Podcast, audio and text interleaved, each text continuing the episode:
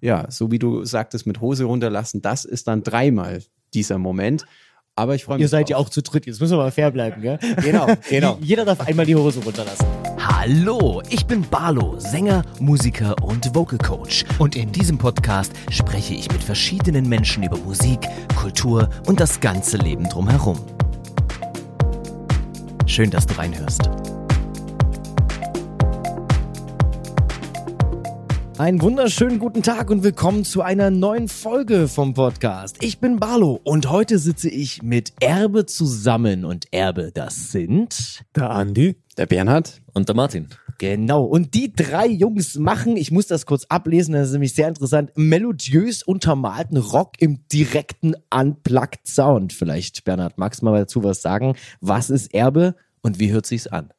Ja, was ist Erbe? Also es lässt sich nicht ganz so einfach beschreiben. Deswegen haben wir es mal versucht mit dieser Wortkombination. Mittlerweile haben wir, um jetzt auch noch die nähere Beschreibung ein bisschen zu erläutern, eine andere Fassung. Man begibt sich in einen Musikwald. Man schreitet durch ähm, dunkle Teile hindurch. Man sieht auch helle Passagen. Zwischendrin ist man sich nicht sicher, ob man den Weg verliert, doch man verliert ihn nicht. Es ist immer ein roter Faden zu finden. Und am Ende, am Ende, wenn man es dann geschafft hat, durch diesen Musikwald, fühlt man sich frei und man hat was erlebt. Und das ist so ein bisschen auch unsere Musik. Unsere Musik kann total melancholisches sein, kann was sehr fröhliches sein, kann sehr tiefgründig sein, kann aber auch eine ganz leichte Nummer sein. Hauptsache ist bei uns, es macht Spaß und auch nicht umsonst sage ich, dass man am Ende sich frei fühlen soll, weil das ist so unser Hauptziel, mit dem wir alle Songs schreiben. Wir schreiben die, weil wir uns damit frei fühlen. Und auch eben, weil wir uns die Freiheit nehmen, auch ernstere Themen wie eben nicht nur Freude, sondern auch Melancholie und Trauer, Liebeskummer, aber auch positive Romantik anzusprechen. Ja, das ist so unser Sound. Also quasi die gesamte Gefühlswelt einmal von oben nach unten, von links nach rechts, äh, allumfassend, kann man das so sagen? Das könnte man so sagen. Ja, ich ja. habe das, ich hab das jetzt mal nochmal kurz wiederholt. Ja, nein, aber es ist sehr, sehr schön, so ein Bild gemalt, ähm, ein, ein, ein musikalischer Wald, den man da so sieht. Ja, ähm, wie seid ihr denn instrumental aufgestellt? Was gibt's denn bei euch alles? Also wir bestehen aus zwei Gitarren, einem Cajon und Gesang. Und im Wesentlichen macht da der Bernhard eben die Main Vocals dazu. Und ich seit geraumer Zeit, ich sage jetzt mal Ende letzten Jahres, dürfte es gewesen sein, wo ich dann auch angefangen habe, mit Backing Vocals einzusteigen und da mit Bernhard eben geübt habe, auch im Gesang, so dass wir alle miteinander zufrieden sind. Jawohl, und die instrumentale Geschichte, bei mir ist es die Leadgitarre, also ich bin auch der, der die ganzen Melodien schreibt und tob mich da aus. Ähm, viel im Fingerstyle, also auch viel mit klassischer Gitarre einfach.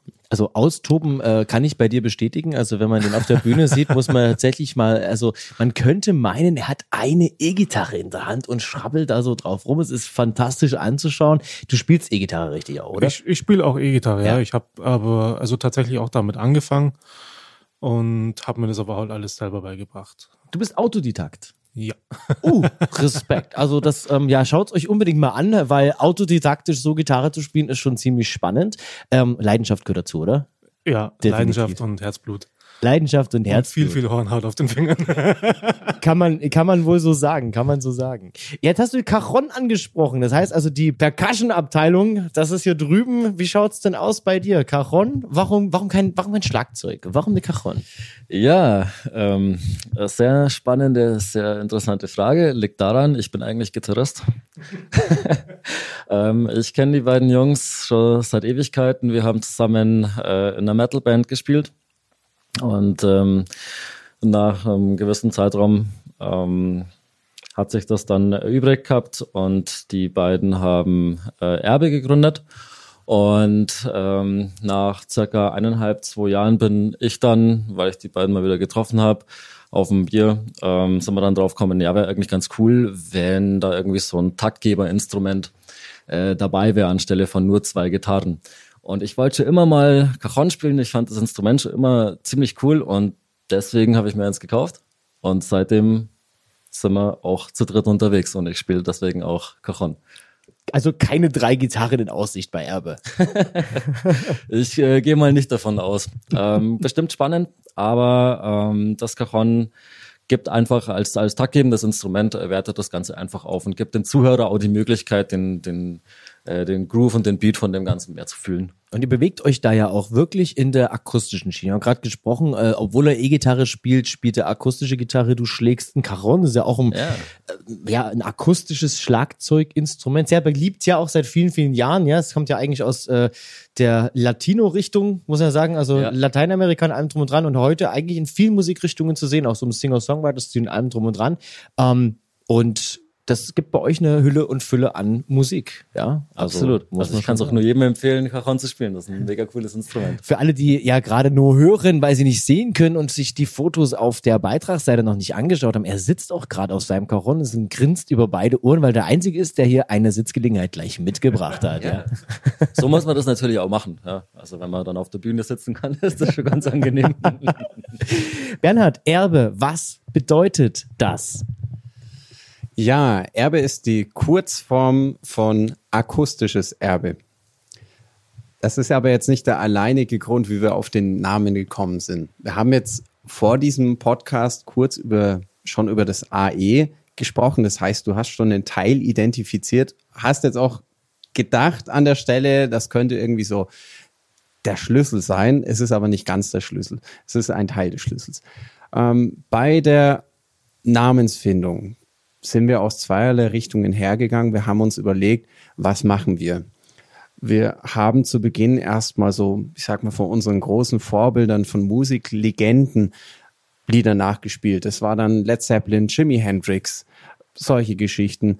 Ähm, das hat sich so ein bisschen angefühlt, als würde man dieses musikalische Erbe forttragen, aber auf akustischer Version. Also ähnlich wie du auch äh, viele Dinge akustisch einfach dann neu interpretierst, so haben wir das dann eben ähm, bei altbekannten Rockgrößen gemacht. Das heißt, dieses Erbe war schon irgendwo so im Hinterkopf. Von der anderen Warte her hatte ich mir dann unsere beiden Namen angeguckt, weil man muss ja dazu sagen, der Andi und ich, wir waren erstmal die Band, also der Martin ist ja später dazu gekommen. Das heißt, da stand einmal Andreas Eder und Bernhard Huber auf dem Papier. Und ja, wenn man jetzt Andreas Eder draufschreibt und nur alles andere wegstreicht, außer die ersten zwei Buchstaben, hat man schon mal ein AE. M, Bei Bernhard hat man das BE und hatte zugleich eben, wie gesagt, im Hinterkopf dieses Erbe. Ähm, es hat sich dann irgendwie zusammengefügt zum akustischen Erbe, aber kurz Erbe. Jetzt weiß auch ich endlich, warum da ein AE steht, ja, und ihr nutzt ja auch dieses besondere Ei, was so zusammenhängt, ja, das ist ja, Ja. auch äh, Logo bedeutend bei euch, ja. Richtig. Macht's bei Facebook manchmal schwierig, euch zu finden. Aber auf der anderen Seite ist es äh, ein Wiedererkennungswert. Ich hätte jetzt schon fast damit gerechnet, jetzt kommt so eine Story wie bei CC Top, ja, weil bei CC Top, die haben mit Absicht zwei Sets, damit sie ganz hinten im Plattenregal stehen. Und bei Erbe, vielleicht, was Erbe schreibt man ja eigentlich mit E, ja, und mit einem A davor, damit man vielleicht ganz vorne im Plattenregal steht. Dem ist halt nicht so. Akustisches Erbe. Covert ihr heute immer noch? Oder macht ihr das gar nicht mehr? Teilweise, wenn wir es tun, dafür mit einer anderen Begeisterung. Weil der Grund, warum wir erstmal Cover gespielt haben, ähm, war hauptsächlich, damit wir irgendwas spielen können, um uns auch so gegenseitig mal auszuprobieren und zu gucken, wie das läuft. Das hatte aber dann von Minute eins an sehr super funktioniert. Wir hatten dann sofort ein gutes Gefühl und wollten dann immer mehr. Dementsprechend sind dann auch die eigenen Songs gekommen. Und mittlerweile ist es so, dass wir ab und zu ich sag mal, ir- irgendein Song mitbringen in die Bandprobe und sagen, hör mal, den, wenn wir covern würden, das wäre doch richtig geil. So wie vor kurzem dann den Witcher-Song. Einfach mal ausprobiert. Der kam dann auch total gut an. Das heißt, ab und zu machen wir ein Cover und haben dann auch richtig Spaß dabei. Hauptsächlich spielen wir aber eigene Songs. ist auch, äh, hat ja was mit Leidenschaft zu tun, ja. Eigene Songs, die eigenen Gefühle auf die Bühne zu bekommen, ja. Wer schreibt die Texte bei euch? Die Texte an der Stelle schreibe ich.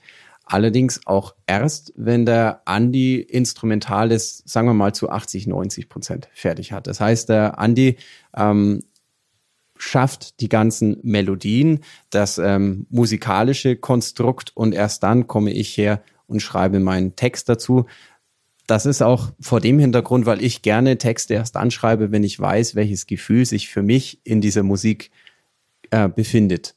Das, manchmal weiß ich das sofort. Es gibt Songs, die höre ich und ich weiß sofort, was ich schreiben kann. Und manchmal gibt es Songs, die trage ich ziemlich lange mit mir mit, habe aber irgendwann dann wirklich einen eins zu eins passenden Text darauf und ja, das ist so mein Stil. Es ist dahingehend vielleicht nicht immer das effizienteste, weil ich würde mir, glaube ich, leichter tun, wenn ich irgendwelche Texte schon vorab äh, speicher oder Themen speichern würde und dann einfach gucken würde, oh ja, was schreibe ich da jetzt? Das macht es also nicht unbedingt leichter, aber für mich macht es das passender und da, dadurch macht es mir auch noch viel mehr Spaß. Andi, wie kommst du dann auf die Melodien? Ja, ich habe zwei Gründe. Der eine ist einfach nur rumspielen. Also ich hock ganz oft einfach daheim rum, nimm halt irgendeine Klampe in die Hand auf der Couch und spiele einfach. Ja, ob ich jetzt Fingerübungen mache oder einfach irgendwas spiele. Und dann kommt es oft vor, okay, da ist jetzt irgendein Riff dabei, wo ich sage, okay, oh, der, der taugt mir jetzt. Und wenn dem so ist, dann sage ich mal, dann prüfe ich das so über die Tage, ob er mir wieder einfällt, ob ich ihn immer noch spielen mag, ob ich ihn toll finde. Und wenn dem so ist, dann fange ich da an, einen Song drumrum zu bauen, also die ganze restliche Melodie. Und ja, ich sag mal, eigentlich bei jedem Song, den wir jetzt in Erbe auch haben und spielen, war das in einem Atemzug. Also ich hatte diesen Riff, am nächsten Tag spiele ich ihn wieder, okay, er ist immer noch da und dann hat, dann dauert es wirklich keine, keine 20 Minuten und der Song steht halt dann so. Und dann habe ich es fertig, dann sage ich Bernhard, du, ich habe wieder was Neues, nehme es halt irgendwie mit dem Handy schnell auf, damit ich es ihm schick. Ja, und dann läuft der restliche Prozess so vor sich hin. Und die andere Variante ist, dass ich halt, ich verarbeite da auch meine Gefühle einfach so. Ich bin jetzt nicht der Lyriker. Ich mache es schon immer mit der, mit der Musik. Und wenn es mir halt irgend, wenn ich halt irgendwas habe, was mich belastet oder so, oder ich auch nicht, gar nicht ganz weiß, was jetzt vielleicht los ist, ja, gibt es ja Momente im Leben, wo du da hockst und denkst dir irgendwie, irgendwas wurmt dich gerade, wo so wirklich greifbar ist es gerade nicht. Dann hocke ich mich halt hin und spiele einfach. Und dann kommen halt auch ganz viele Sachen dazu. Also ein, einer der Songs, den wir auch auf dem Album haben, ist To Find My Heart, wo ich halt, das ist so ein Lied, wo es mir einfach total richtig, richtig bescheiden ging. Ich wusste gar nicht warum und habe mich hingesetzt und habe gespielt und dann war das da. War dieses Lied da und dann habe ich es geschrieben und dann war das aber auch weg. Also ich konnte es von mir schreiben. Jetzt wollte ich gerade fragen, also du, du verarbeitest das dann auch in der Musik. Ja. Das ist natürlich ein Komplett. wahnsinnig, wahnsinnig krasses Ventil auch, ja. Also, das heißt also, die Melodie steht dann irgendwann, der Text steht dann irgendwann. Wann kommst du dann dazu, Martin? Genau, und äh, sobald dieses Grundkonstrukt von äh, dem Song steht, lege ich dann meine Beats drüber, guck mir an, ähm, was macht an welcher Stelle Sinn, auch gerade jetzt in, Hinsicht- in Hinsicht auf den Zuhörer. Ähm, wann spielt man irgendwie einen Halftime, wann macht sie erst dann leise zum Spielen, damit das Ganze noch mehr äh, lebendiger wird. Und ähm, ja, am Schluss trifft man sich dann in der Bandprobe und dann wird das Ganze komplett ausarrangiert. Also da werden dann Feinheiten gesetzt, Akzente gesetzt ähm, und damit steht dann der fertige Song.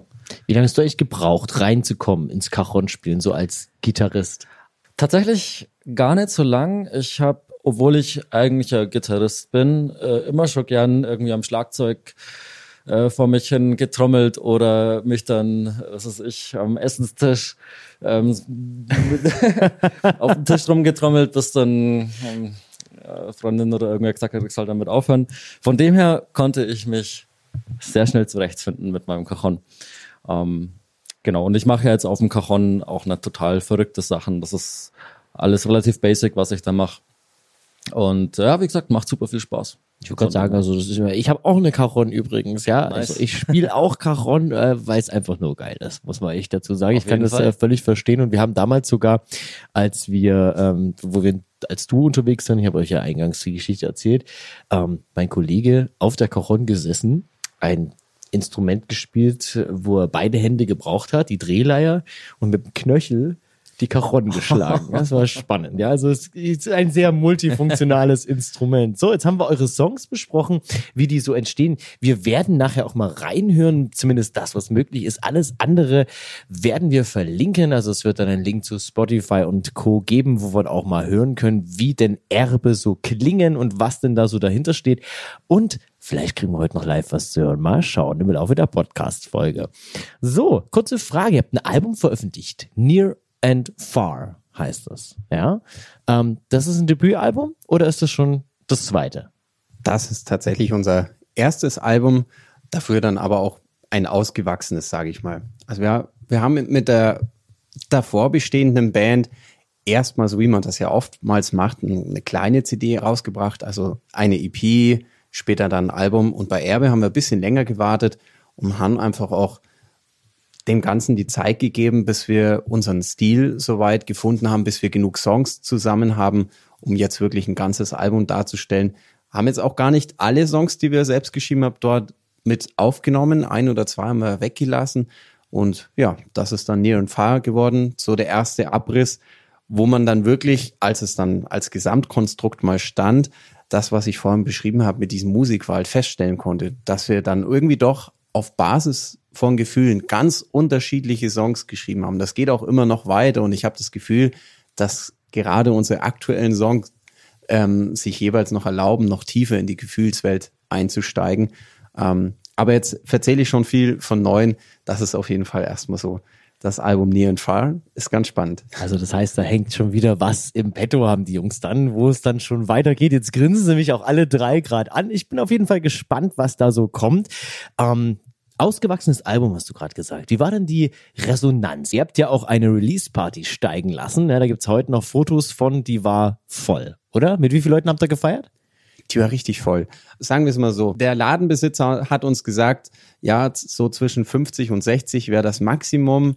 Ähm, und wir haben aber irgendwie so zwischen 90 und 100 dort reingelassen und dementsprechend war der Laden richtig voll, die Stimmung auch total gut und die Resonanz wirklich super. Wir ich wollte, ich wollte auch gerade sagen, also ähm, das, das klingt jetzt so 100 Leute ist nicht viel. Also stellt euch wirklich mal einen kleinen Club vor, wo 60 Leute normal sind und da pressen sich dann 100 rein. Ja, die Band steht auf der Bühne und das ist einfach eine Sause ohne Ende. Und wie fühlt sich das an, wenn man sein erstes Album rausbringt, wo man seine Gefühle verarbeitet, wo man so richtig, ja, ich sag mal, die Hosen auch runterlässt? Ist ja nichts anderes. Ja? Also gerade wenn du solche Songs schreibst.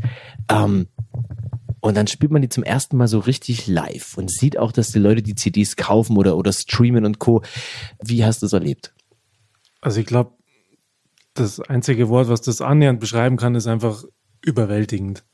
Es war halt wirklich, wir haben das ja lange, lange vorbereitet, die, die ganze Geschichte. Und als dann der Tag da war, kommst du natürlich am Nachmittag hin, baust auf und schaust, ist alles da und wie läuft's denn an? Und irgendwann sitzt natürlich auf heißen Kohlen und kommen die Leute, dann sind deine, deine Support-Künstler alle da. Ja, und du bist so, es ist eine Mischung aus, aus Erleichterung und Aufregung, so war es zumindest für mich, ähm, dass halt auch soweit alles geklappt hat. Und dann ist halt quasi Stunde X und die Leute dürfen rein und du merkst dann, da kommen halt jetzt die Leute wegen dir. So nach und nach realisierst du es, die kommen jetzt wegen dir, wegen deiner Musik und die, die zahlen dafür, die kaufen sich eine Karte und kommen da rein und wollen dir zuhören dann war das am Anfang jetzt schon immer noch so ein bisschen surreal. Ähm, dann unsere, unsere Support-Künstler gespielt und da war die Stimmung schon super und die Bude war eigentlich ja da schon voll. Und dann ist es für uns soweit, dann kommt der Moment, du gehst auf die Bühne und weißt halt jetzt so zum ersten Mal wirklich, es geht jetzt um dich und um dieses Wir-Gefühl als Band auch und als, als Freunde da oben, die halt einer Leidenschaft, einem Traum hinterherjagen. Und auf einmal kommen noch mehr Leute ran. Es ist einfach voll. Die ganze Hütte war rammelvoll und dann waren da auch Menschen da, die haben uns vorher noch nie gehört, haben sie erzählt. Die haben das mitbekommen, haben sich das angehört, ein, zwei Songs und sind dann da geblieben, weil es ihnen gefallen hat. Und das ist einfach, also man kann es nicht anders beschreiben, außer überwältigend. Das ist eine Auszeichnung, oder? Wenn die Leute sowas dann sagen, ja. Es ist einfach, ja, man, man weiß an der Stelle, man hat einfach alles richtig gemacht jetzt mal. Es ist so, wie es sein soll. Es ist weit über die Erwartungen hinaus, die man eigentlich vielleicht hatte an das Ganze. Ich meine, man macht oder ich mache die Musik ja für mich hauptsächlich eben und aus meinen Hintergründen, die ich habe. Aber wenn man dann merkt, dass ein Menschen denen gefällt es und die spricht das an und die freuen sich dann mit dir, dann ist das halt einfach unbeschreiblich. Also ich kann das tatsächlich nachfühlen, denn ich habe, ähm, ich habe doch kein Album veröffentlicht, wir haben ja vorhin schon drüber gesprochen, aber ich habe tatsächlich letztes Jahr einen Song geschrieben und hatte dann ein Konzert in München, wo die Leute tatsächlich auch gekommen sind, weil ich da gespielt habe. Mit Band übrigens. Ich habe mir da zwei Jungs geholt mit Bass und Schlagzeug. Und es war ein wunderschöner Abend und ich habe an diesem Abend zwei eigene Songs uraufgeführt. Zum allerersten Mal.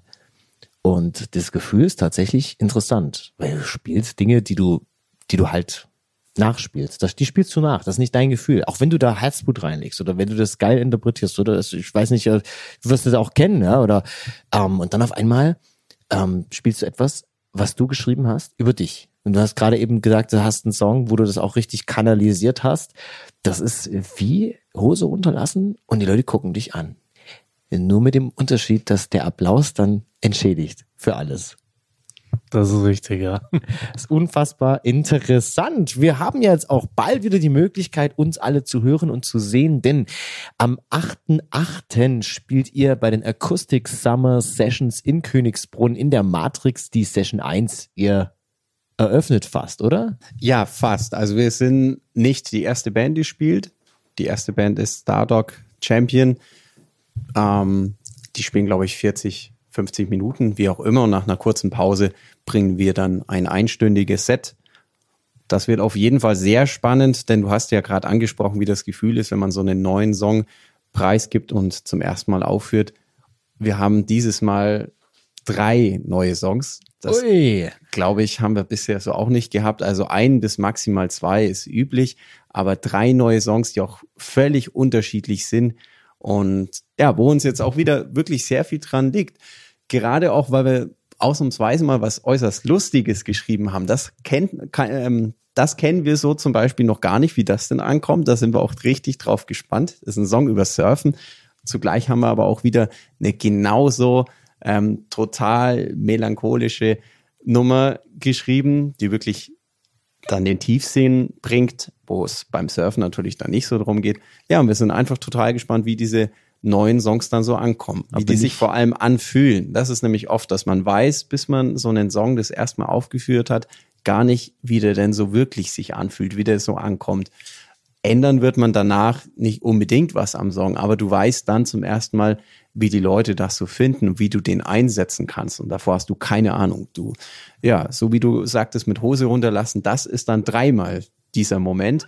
Aber ich freue mich. Ihr seid ja auch zu dritt, jetzt müssen wir mal fair bleiben, gell? Genau, genau. Jeder darf einmal die Hose runterlassen, ja? Richtig. Nein, aber ich freue mich da schon drauf, weil ich werde auf beiden, äh, was heißt beiden, auf allen Sessions ja mit zugegen sein und durchs Programm führen. Das äh, gibt mir den großen Vorteil, das dann auch genießen zu können an diesem Tag.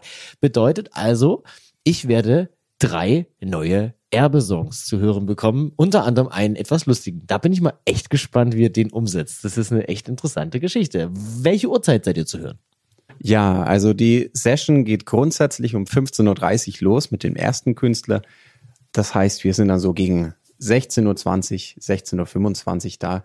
Aber heißt natürlich für euch nicht erst dann antanzen, weil dann verpasst ihr natürlich die Chance, einen ganz neuartigen Künstler euch anzuhören. Selbst wir kennen den noch gar nicht, muss ich da an der Stelle tatsächlich zugeben. Aber ich bin gespannt, was er so macht und ich höre ihn mir auf jeden Fall an. Ist auch super, wenn man dann mit jemandem spielt, den man nie kennengelernt hat. Das, äh, das schafft wieder ganz andere Symbiosen. Außerdem könnt ihr gar nicht später kommen, denn wer nicht kommt zur rechten Zeit, der muss hören, was übrig bleibt. Und dann darf er nicht mehr rein zu seinem Liegestuhl, ja? Weil die Akustik Summer Sessions werden ja ganz, ganz spannend gemacht mit Liegestühlen, allem drum und dran und Bedienung am Platz mit Eis, Popcorn, Hotdogs und den ganzen schönen Sachen. Die dürfen essen, wir müssen spielen. Toll, Ich wollte ne? gerade sagen, das klingt eigentlich so, als hätten wir irgendwie die falsche Rolle gewählt. Ne?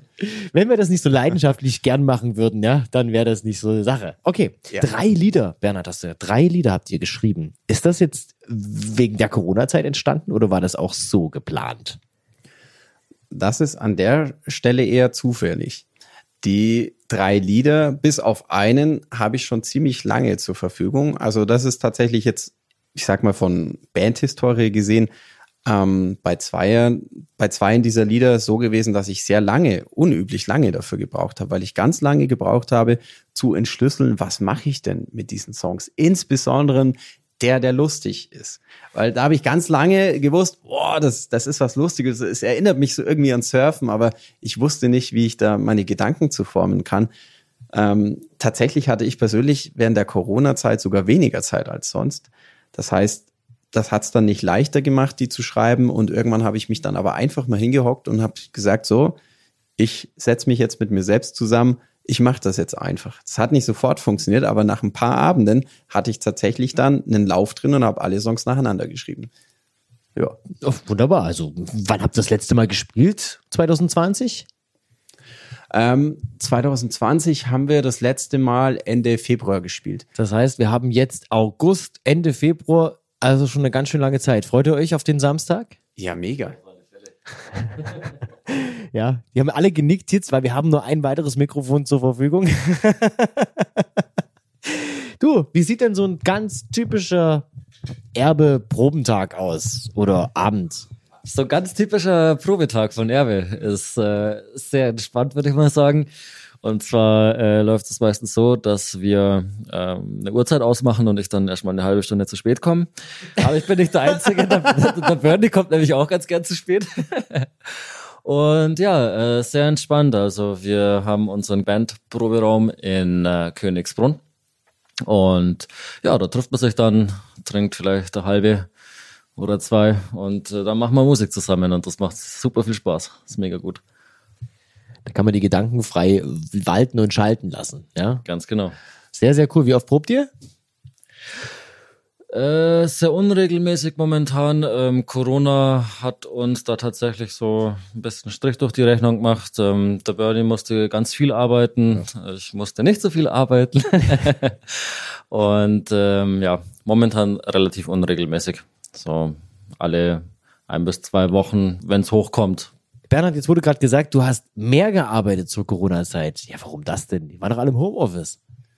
Ganz richtig. Und auch ich war im Homeoffice. Also das ist nicht das Problem. Aber ich bin IT-Consultant mit einem Entgeltabrechnungsprogramm. Und dieses Entgeltabrechnungsprogramm wird vor allem im öffentlichen Bereich eingesetzt. In diesem Bereich ist auch viel Kurzarbeit passiert. Das heißt, die Kunden haben entsprechend das Modul für die Kurzarbeit eingerichtet äh, bekommen. Die mussten dazu beraten werden und es war natürlich auch ein wichtiges Anliegen, denn gerade jene, die Kurzarbeit brauchen, die brauchen es möglichst schnell. Die haben dann natürlich entsprechende Entgeltausfälle. Das Ganze ist auch noch verbunden mit Kurzarbeitergeldzuschüssen. Das habe fast alleinig ich gemacht und nachdem das dann so, ich sag mal, Hausnummer 150 Kunden waren oder so, um die ich mich kümmern müsste und jeder von denen mehrere Stunden Beratungsbedarf braucht, kann man sich ausrechnen, dass ich keine ruhige Minute hatte. Das ist echt spannend, ja. Also die drei sind jetzt alle berufstätig, ja, muss man sagen. Das heißt, die, wir reden hier gerade mit Menschen, die in ihrer Freizeit jede Minute irgendwie opfern, um sich zu treffen, miteinander Musik zu machen, Lieder zu schreiben, Gefühle zu verarbeiten. Und jetzt haben wir gerade gehört, dass Corona dafür gesorgt hat, dass sogar noch mehr gearbeitet werden musste, weil das Programm wichtig war, eben für diese Corona-Auswirkungen in der Kurzarbeit. Ja, Jetzt frage ich mal umgedreht in Richtung Kunst und Corona. Wie habt denn ihr das wahrgenommen? Als Erbe, als Band ist es ja auch ziemlich schwierig gewesen zu spielen. Ihr habt gerade selber gesagt, Februar war es das letzte Mal.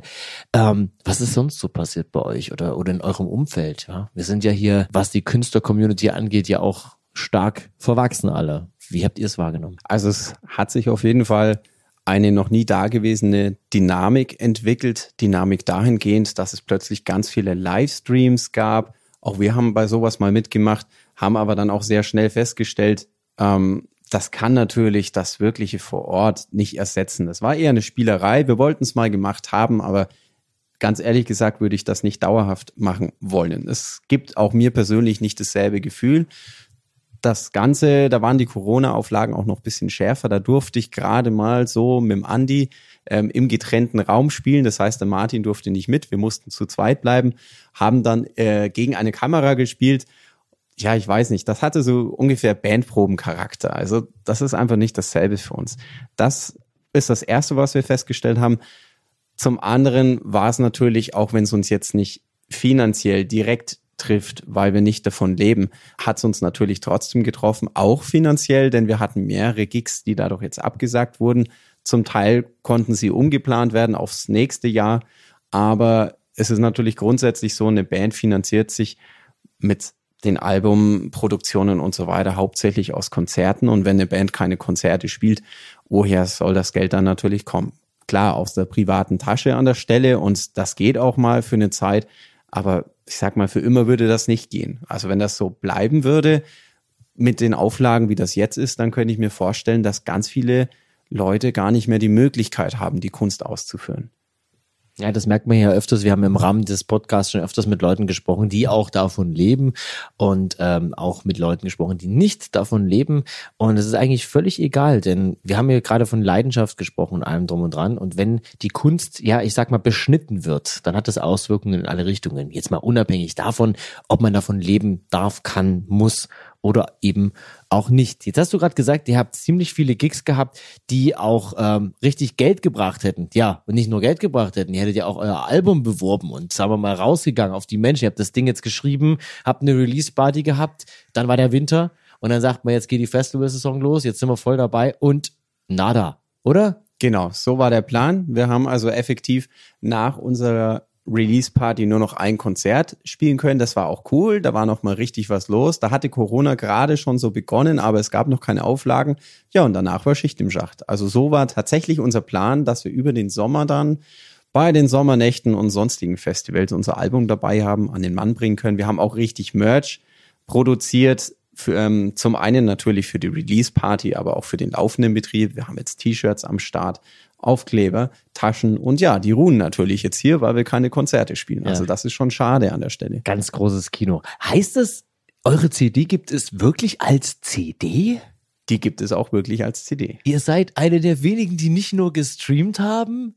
Ja. Wow. Nein, ohne Spaß, das war jetzt äh, ein bisschen überzogen, aber ich muss sagen, finde ich richtig, richtig gut. Ich bin nämlich noch großer Freund von haptischen Tonträgern. Ähm, bedeutet nicht, dass ich nicht streame oder auch Sachen über Apple oder Spotify kaufe oder so. Aber es geht einfach darum, ich finde, von der Bühne ein Album zu verkaufen, an den Mann zu bringen, hat erstens etwas Geiles und zweitens mache ich Musik in einer Richtung, wo das noch richtig funktioniert. Muss man auch dazu sagen. Im Mittelalter zum Beispiel macht es so gut wie jede Band, die unterwegs ist und von der Bühne über die Festivaltage die CDs verkauft. Da funktioniert es noch. Was hältst du denn vom Streaming im Allgemeinen? Ich finde Streaming eine, eine super Sache. Ähm, ich selber bin kein CD-Sammler. Ich habe keine. ich ich habe CDs zu Hause, ähm, aber äh, so wie viele Leute das machen, die da ihren CD-Schrank haben und dann machst du den auf und dann sind da 500 CDs drin und die präsentieren da dann ganz stolz das Exemplar von der Band XY. War ich noch nie der Typ dafür. Ich bin da ein bisschen zu faul dafür. Ich finde Streaming eine richtig coole Sache.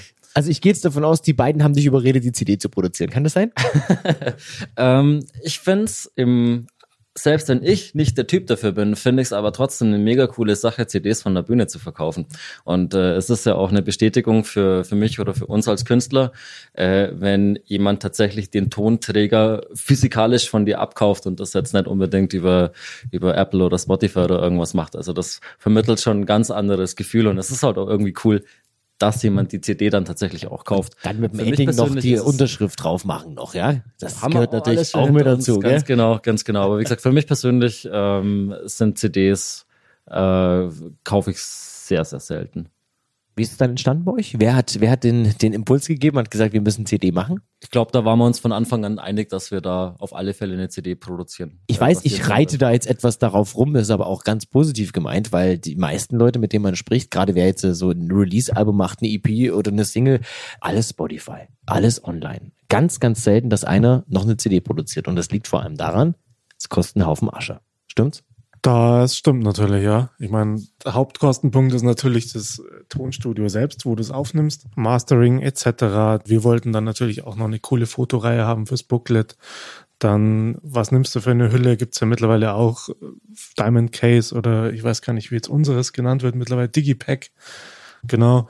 Und weiß der Geier und zig Qualitätsstufen, wo du dich erstmal überall durchackern musst, dass du weißt, okay, das gibt's. Was willst du? Alles klar. Das kostet's unterm Strich. Wir hatten natürlich jetzt den glücklichen Fall, dass wir in dem Jahr, wo wir das Album produziert haben, auch viele gut bezahlte Gigs hatten und da sich das dann finanziert hat daraus. Wir hätten es auch aus eigener Tasche finanziert, weil es einfach ein, ein Herzblutprojekt war und wir das halt wollten. So war es natürlich der Idealfall. Und dann war viel, viel Planung mit dabei und auch viel, viel Erkenntnis aus den vorherigen Bands, was man alles, ja, einfach falsch gemacht hat, wenn man es nicht besser wusste oder halt auch einfach nicht gut beraten wurde, sage ich mal. Kam alles zusammen, also aus allen Ecken, aus meinen Metal-Bands, dann mit Martin und Bernhard zusammen. ähm, deren Erfahrung mit Unclouded Perception bei der Albumaufnahme. Wir haben quasi alle Fehler, die wir schon kannten, zusammengetragen, gesagt, okay, das machen wir definitiv nicht mehr so. Und dahingehend lief es halt auch echt reibungslos ab, muss ich sagen. Wir hatten einen coolen, coolen Mann im Tonstudio, den David Meyer aus Neuses. Wirklich ein junger Kerl, aber so versiert und so mit, mit Feuereifer bei der Sache. Das war klasse da in dem Studio. Also wir waren da, glaube ich, vier Wochenenden weil wir, sind, weil wir natürlich arbeiten unter der Woche, deswegen an den Wochenenden, haben uns da reingehockt und es war eine mega coole Zeit einfach. Also das dann nochmal so mitzukriegen, dieses ganze Feeling beim Aufnehmen, dann war es halt auch immer so, einer nimmt natürlich seine Spuren auf, die anderen hocken auf der Couch, dann macht mal einer einen Blödsinn zwischen rein, fängst du von vorne an, aber es ist nicht so, dass du dann denkst, oh, das ist jetzt mega die Arbeit oder so, das stresst dich, sondern es macht einfach Spaß und dann, als so die Grundtracks aufgenommen waren, habe ich mich dann auch noch ganz viel rumgespielt mit Hintergrundinstrumenten, also sämtliche Streichsachen oder Trompeten mit Martin zusammen. Weiß noch, wir waren dann einen Tag drin, da ging es dann um so die Feinheiten. Und da haben wir gemeint, ja, an dem und dem Song, keine Ahnung, könnte ein Glockenspiel an der Stelle passen oder hier, ein, weiß der Geier, irgendein Beckenschlag. Und dann haben wir rumgekramt, haben halt irgendwelche Sachen gefunden auch und haben uns hingehockt und das noch eingespielt. Und das war halt der ganze Tag, der war so schnell rum. Es war irgendwann mitten in der Nacht um zehn, wo wir aus dem Studio sind. Wir haben es gar nicht realisiert, dass der Tag so schnell rumging, weil es einfach so viel Spaß gemacht hat. Und ich wage mal zu behaupten, dass man das auf dem Album auch mega gut raushört. Es klingt auch so, als seid ihr, also gerade wenn man dich jetzt so sprechen hört, sehr, sehr, sehr zufrieden mit dem Ergebnis und mit allem drum und dran. Also da steckt viel, viel Arbeit drin. Jetzt nicken wieder alle drei, ja. Nein, also das ist echt, echt toll. Da werde ich auf jeden Fall reinhören. Muss ich nämlich zugeben, habe ich nicht getan, weil ich habe kein Spotify. Und gekauft habe ich es mir nicht, weil, das müsst ihr mir jetzt erstmal sagen, wo man sowas kaufen darf. Gibt es da eine Website zu, wo man eine, eine originale Erbe-CD bestellen kann? Also aktuell läuft's über Facebook, über unsere Bandpage auf Facebook. Mhm. Kann man uns einfach anschreiben. Ist dann auch in der Podcast-Beschreibung verlinkt. Eine eigene Homepage für die Band ist in Arbeit. Das ähm, liegt im Aufgabenbereich von Martin, weil der unser Softwaremensch ist. Warum er jetzt lacht, muss man vielleicht kurz erklären. Äh, die, es waren gerade stechende Blicke, ja, von Andy und Bernhard Richtung Martin zu sehen. Martin hat sich umgeschaut und ganz bedroppelt reingeschaut, weil ich vermute mal, dass er das schon länger als Aufgabe hat und etwas äh, stiefmütterlich behandelt hat. Kann das sein?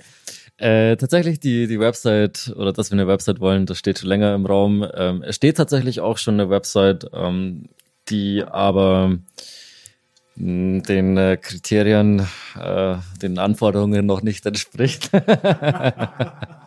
Nett ausgedrückt, oder?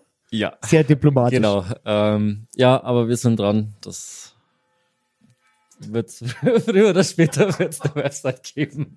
Also ich habe auch versucht zu recherchieren. Erbe, also was ich gefunden habe, ist natürlich schon eine Seite, wo das Album ganz kurz beworben wird, mit Hinweis eben auch auf alle Portale. Aber was man über euch erfahren kann und was man über euch sehen kann, findet man natürlich auch auf Facebook. Da ist es erstmal alles, was wichtig ist. Da kann man Kontakt treten, da sieht man die Termine, da sieht man auch die Jungs, da kann man mal reinhören und da sieht man als Titelbild das Release-Party-Foto. Stimmt? Genau, genau. Die ganzen 100 Leute. Jetzt waren wir gerade bei Corona stehen geblieben. Wir haben darüber gesprochen, dass euch das auch sehr getroffen hat, da ihr das Album, was ihr wirklich mit Fleiß, Mühe, Not und vor allen Dingen sehr, sehr, sehr viel Herzblut äh, produziert habt, was ihr an den Mann bringen wollt, weil es eine echte CD gibt. Da sind wir etwas ausgeschwiffen gerade. Und das funktioniert jetzt nicht. Ähm, wie seht ihr denn das Ganze? Es gibt ja den Slogan von mir, ohne Kunst wird's still. Es ist sehr, sehr viel passiert. Wir haben uns sehr, sehr stark eingesetzt, eben auch, weil vielen Künstlern geht es an die Existenz. Ähm, Corona, Maßnahmen und alles, was da passiert ist. Gibt es da Meinungen von eurer Seite aus? Also so allgemein äh, ist es ein sehr, sehr schwieriges Thema. Ähm, grundlegend äh, die Corona-Bestimmungen, äh, dass man Abstand halten soll, dass sich nicht so viele Leute treffen äh, sollen und so weiter, finde ich eine gute Sache. Geht aber natürlich genau gegen das, was, äh, was Künstler halt wollen, ihre Kunst präsentieren, dass man auf Konzerte gehen kann und so weiter. Ähm, und da muss man meiner Meinung nach den einen vernünftigen Mittelweg finden. Das kriegt man irgendwie schon hin, das geht schon, aber wie man es umsetzt, ist halt natürlich, ist natürlich die Frage dann, wie man das dann konkret macht. Aber prinzipiell ähm, ist es natürlich total bescheiden, äh, für uns als Künstler, wenn wir einfach nicht die Möglichkeit haben, uns irgendwo präsentieren zu können. Und es ist nicht, nicht, nicht nur für uns als Künstler, sondern wie du eben auch vorhin schon gesagt hast, ohne Kunst, ohne uns wird still. Und ähm, ich bin jemand, ich gehe privat auch gerne mal so auf Konzerte und das geht man halt natürlich schon ab. Also einfach die Möglichkeit zu haben, sich von irgendeiner Band, oh cool, da ist ein Konzert, nächsten Samstag, cool, fahr hin, geht halt jetzt. Oder ging halt die letzten Monate jetzt. Genau, es ging nicht. Jetzt geht's nämlich Genau. wieder. Erbe spielt am 8.8., also am kommenden Samstag in Königsboden, ja, aber auch Corona-konform, ja. Auch wir haben die Auflagen natürlich, es gibt nur 88 Tickets, Abstände müssen gewahrt werden und so weiter und so fort. Hältst du das so für richtig? Sollte man da was ändern? Ist das irgendwie gerechtfertigt oder nicht mehr? Was meinst du dazu? Ja, jetzt wird's tricky. Also ja, es ist natürlich in einer Weise gerechtfertigt, dass man halt die, die Leute einfach schützen will. Natürlich, das ist ja der Hintergrund zu dem Ganzen. Aber ich finde momentan und zur jetzigen Situation, wie sich das alles entwickelt hat, finde ich manche Regelungen schon einfach ein bisschen überspitzt. Also ich kann jetzt nur da, natürlich zu, dazu sagen, was ich denke und meine zu dem Thema. Ich habe mich auch schon viel damit befasst, also nicht nur mit den Regelungen, sondern auch mit dieser Krankheit an und für sich natürlich. Ähm, ja, ich denke, wir sind medizinisch so weit und die Leute sind auch alle vernünftig genug, dass man weiß, okay, wenn man halt draußen war, so, ich meine, in meiner Kindheit habe ich das mitbekommen, man war draußen, man hat gespielt, man kommt heim, man wäscht sich die Hände. Ich finde es, ja, dass man die ganze Menschheit daran erinnern muss, sich die Hände wieder zu waschen, schon ziemlich krass eigentlich. Ja, und natürlich dann äh, hingehend auf ähm, berufstätige Künstler in allen Ecken und Richtungen. Da werden einfach, muss man sagen, Existenzen ausgelöscht. Rigoros ausgelöscht und ja, finde ich an der Stelle einfach nicht okay, dass man da, man hat den Leuten auch keine Chance gegeben, sich darauf vorzubereiten. Das kam ja knall auf Fall, so jede Woche eine neue Entscheidung von unseren Politikern und man wurde halt vor vollendete Tatsachen dann gestellt. Und was machst du dann, wenn du jetzt Künstler bist, dich davon, also davon lebst einfach und von heute auf morgen ist deine Einnahmequelle weg und dann sichert dir halt der Staat vielleicht irgendwelche Hilfen zu, wie man das halt so kennt vielleicht auch. Das dauert ewig und du stehst halt da und weißt auch nicht, was jetzt nächste Woche ist. Darfst du wieder arbeiten, sage ich jetzt mal, oder darfst du nicht? Also es ist ein ganzer Rattenschwanz, der sich da hinten nachzieht und ich persönlich muss sagen, ich fand es relativ erschreckend, dass auch so viele Leute den, diesen Anweisungen einfach blind folgen, muss ich so sagen, ohne vorher selbst nachzudenken und mal nachzufragen. Ja, also es ist ein schwieriges Thema und es bleibt auch ein schwieriges Thema mit den Corona-Auflagen. Was natürlich immer noch total stark drunter leidet, ist der ganze Komplex rund um Clubs und Diskotheken. Da gibt's ganz, ganz wenige, die überhaupt in irgendeiner Form wieder aufmachen können. Ich kenne jetzt nur eines, das ist das Melodrom in Kaufbeuren und die können das auch nur machen, weil die ein Kino drin haben. Das heißt, die machen jetzt quasi Music Cinema. Du hockst halt dann einfach zum Feiern, das ist ein cooles Konzept und klar werden die dadurch nicht reich, aber sie können irgendwas machen und sind auch komplett ausverkauft. Waren das Wochenende ausverkauft, die sind wahrscheinlich dann immer ausverkauft, weil klar, ähm, gibt es ja keinen Wettbewerb. Aber ich rechne leider zutiefst damit, dass es ganz viele Diskotheken und Clubbetreiber gibt, die nicht wieder aufmachen werden, wenn sie es irgendwann dann dürfen, aber denen dann ganz klar das Geld ausgegangen ist. Ja. Ja, man merkt es ja schon, das hat ja viele betroffen, viele Gastronomien auch und, und alles drum und dran. Und gerade was das angeht, die Clubbetreiber, die Leute, die die Konzertsäle haben oder wirklich halt die Clubs, wo wir spielen, weißt du, so die bis 150 Mann, wo man sagt, das ist genau das, wo kleine Bands da sind, wo es Open Stages gibt, wo man, wo man kleine Festivals macht. Das Deck Festival, von dem wir heute auch schon gesprochen haben, ist ja für 2020 auch abgesagt. Das ist ja ein großes Newcomer Festival hier in der Umgebung. Da seid ihr ja, man sagt das immer Zitat, die Band der ersten Stunde. Erbe waren schon ganz, ganz oft dabei beim Stack Festival. Ist ja auch sehr, sehr traurig, wenn halt so eine Tradition dann gebrochen wird, aber es lässt sich hygienetechnisch nicht umsetzen, ja, weil die Leute einfach beieinander stehen und nicht ähm, miteinander interagieren können. Wäre im Reese-Theater vielleicht anders gewesen, jeden zweiten Sitzplatz zu sperren.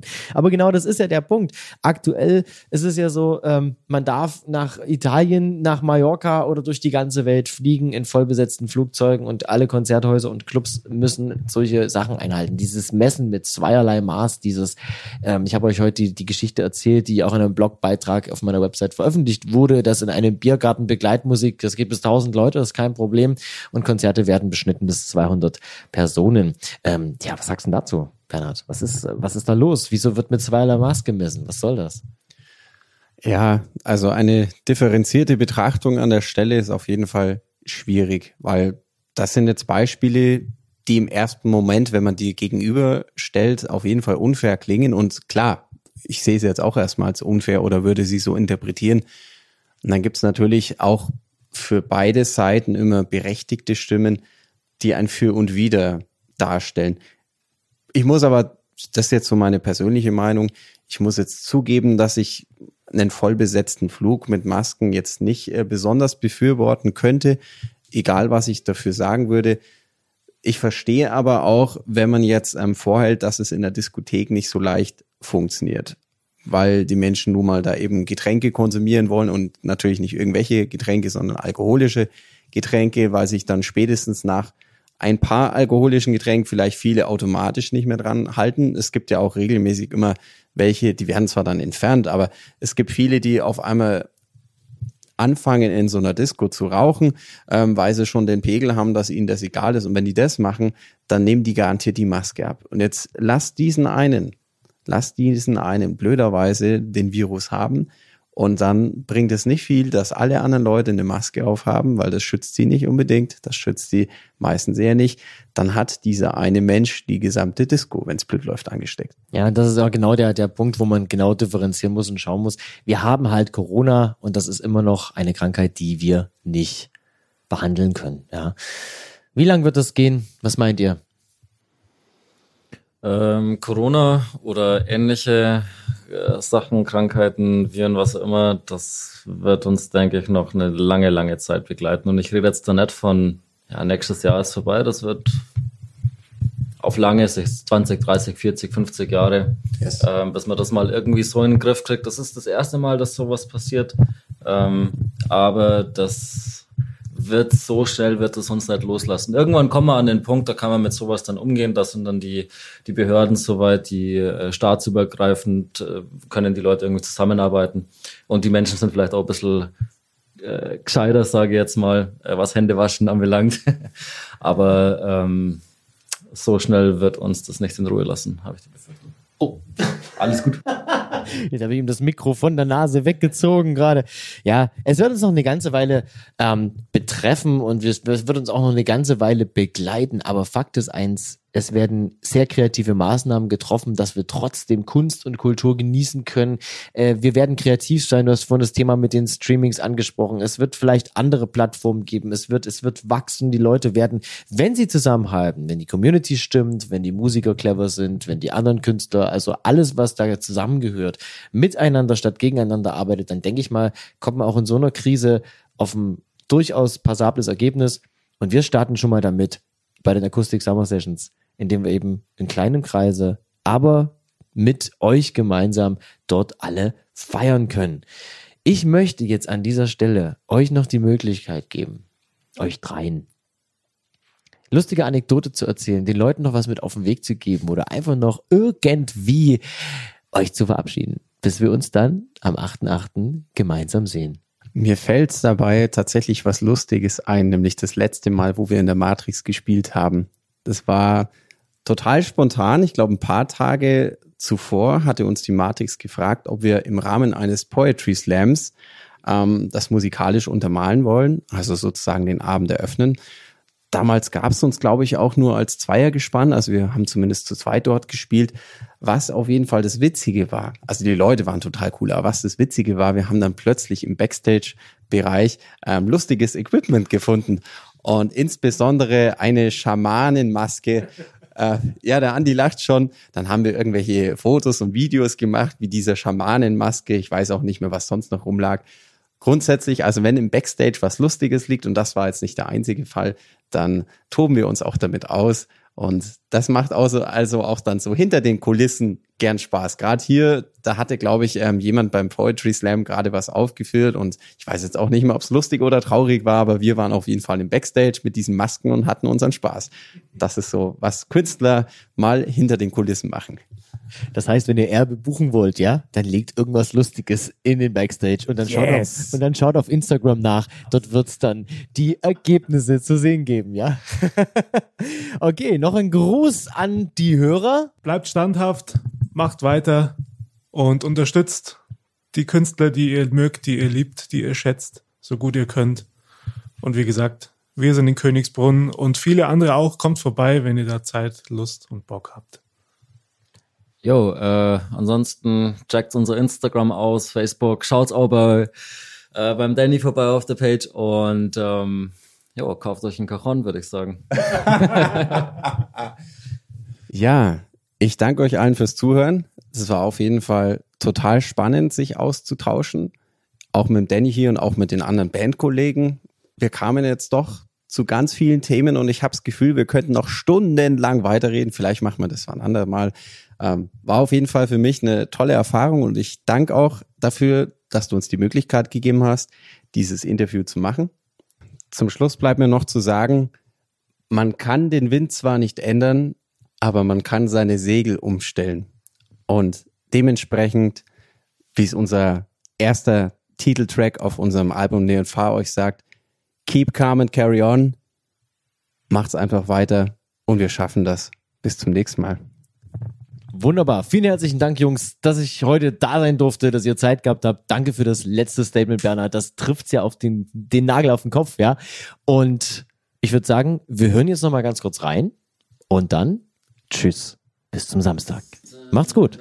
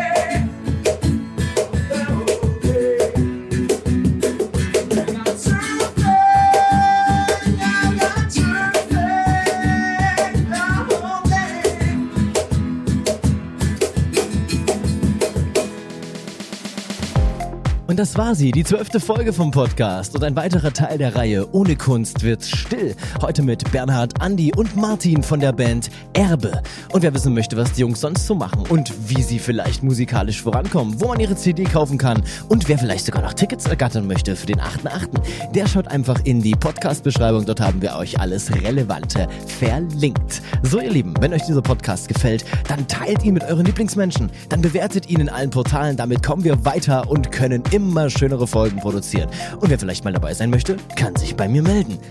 Das war's für heute. Schaltet auch das nächste Mal wieder ein. Ich bin Barlo. Ciao.